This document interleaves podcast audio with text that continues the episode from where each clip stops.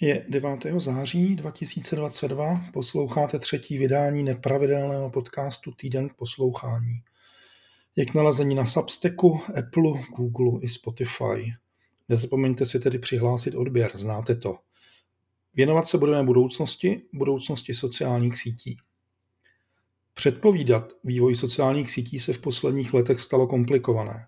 Facebook usilovně pracuje na vlastním zničení, Instagram se zoufale snaží konkurovat TikToku, Twitter se potácí ve větších a větších problémech než kde jindy a v LinkedIn už myslí jenom na peníze.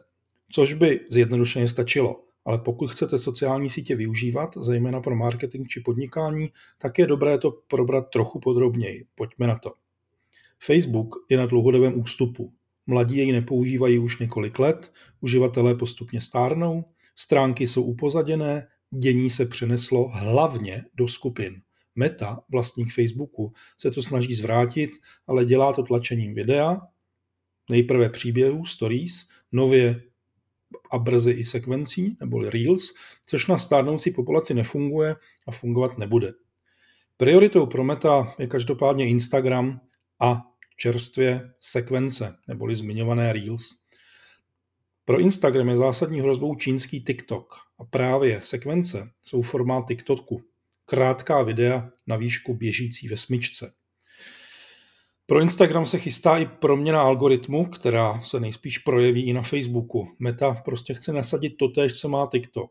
Nikoli v prioritu pro to, co sledujeme, či koho máme v přátelích, ale doručovat primární obsah od účtů, které nesledujeme což je přesně a opět jenom další kopírování TikToku.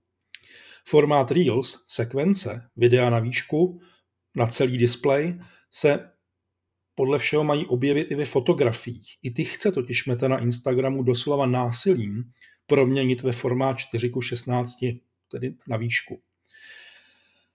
Obě sítě, Facebook i Instagram, jsou dnes zásadně spoplatněné a organické šíření je drasticky omezeno. Co navíc, příspěvky na Instagramu se prakticky nešíří. Stránky na, face, na Facebooku jsou tvrdě potlačené, přednost mají skupiny, prozatím. Doposud dobře šířené příběhy na Instagramu mají také stopku. Absolutní prioritu totiž dostali sekvence.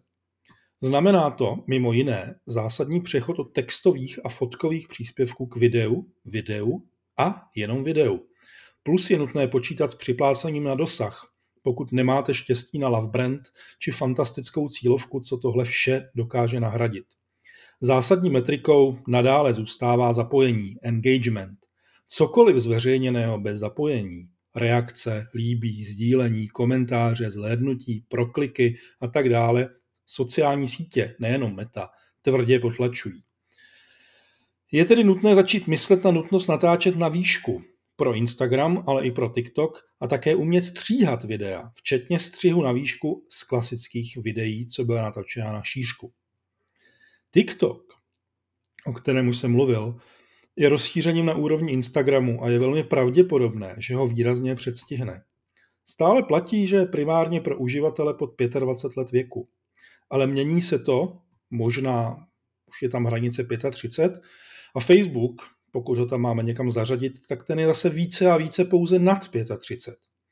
Instagram má trošku štěstí, pokud na něm chcete působit v tom, že zasahuje širší věkové rozmezí, ale i ten je delší dobu primárně pod 35.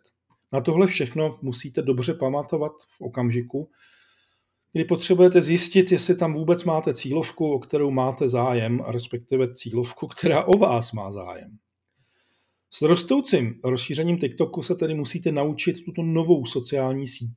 Je to jenom video, žádné fotky, žádné texty, minimální komunikace a do zhruba roku bude Instagram fungovat prakticky stejným nebo obdobným způsobem. Takže naučit se znamená, že videa budou použitelná na obou sítích. Může to být svým způsobem výhodné. A protože Meta bude tento formát prosazovat, ale opravdu tvrdě, ale opravdu tvrdě i na Facebooku, tak nakonec je budete moci využívat i tam. Twitter? Přiznávám, má nejoblíbenější sociální síť, ale má bohužel záplavu vlastních problémů a nové si pořídil třeba v podobě snahy Elona Muska ho koupit, nebo respektive spíše nekoupit. Stále je to zásadní spravodajské médium, takže pokud hledáte aktuální zprávy, informace, tak nic lepšího není. Stejně tak, jako když chcete komunikovat s novináři, médii a vlivnými uživateli. Stále je zde totiž snadno možné přímo komunikovat. Něco, co na Facebooku, Instagramu a TikToku je podstatně obtížnější. Co s Twitterem bude, je jedna z největších nejasností. Je každopádně důležitý, větší než LinkedIn, dvakrát až třikrát, ale zároveň třetinový či čtvrtinový oproti tomu, co zasahuje Meta. Oběma sociálními sítěmi, to je důležité poznamenat. Být na Twitteru? Já bych řekl, že v řadě případů určitě ano. V řadě jiných to ale fungovat nebude. Bude chybět cílovka, není to primárně o sebe prezentaci jako na Facebooku či Instagramu, je tam daleko větší tlak na vzájemnou komunikaci. Poslední, o čem je dobré se ještě zmínit, je LinkedIn. Ten se v roce 2022 dočkal tak trochu oživení, možná i proto, že firmy i lidé jsou z Facebooku znechucení a zkoušejí, zda to jinde nepůjde jinak a lépe. Má to ale háček, málo aktivních uživatelů. A také to, že je to sociální síť nesmírně náročná na neustálou komunikaci. Vzájemnou komunikaci. Komunikaci pod cizími příspěvky. Sdílení, komentování, lajkování, prostě dělání věcí, které skoro nikde jinde dělat nebudete, až na Twitter, nebo tam vlastně vůbec dělat ani nejdou, víc Facebook. Firmní profily jsou zde potlačené, osobní profily mají přednost, algoritmy jsou založené tvrdě na engagementu, daleko tvrdší podobě, než je tomu třeba u Facebooku nebo Instagramu. A možnosti zprávy jsou velmi omezené a reklama a tím i připlácení je enormně drahá. Microsoft, kterému LinkedIn patří, Zkoušeli příběhy, nefungovalo to, ostatně podobně jako na Facebooku, což je dáno hlavně věkem uživatelů. Je dost pravděpodobné, že zkusí ještě sekvence. Ale LinkedIn je charakteristický pomalostí a obrovským spožděním vůči všem ostatním, takže nečekejte, že k tomu dojde nějak brzo.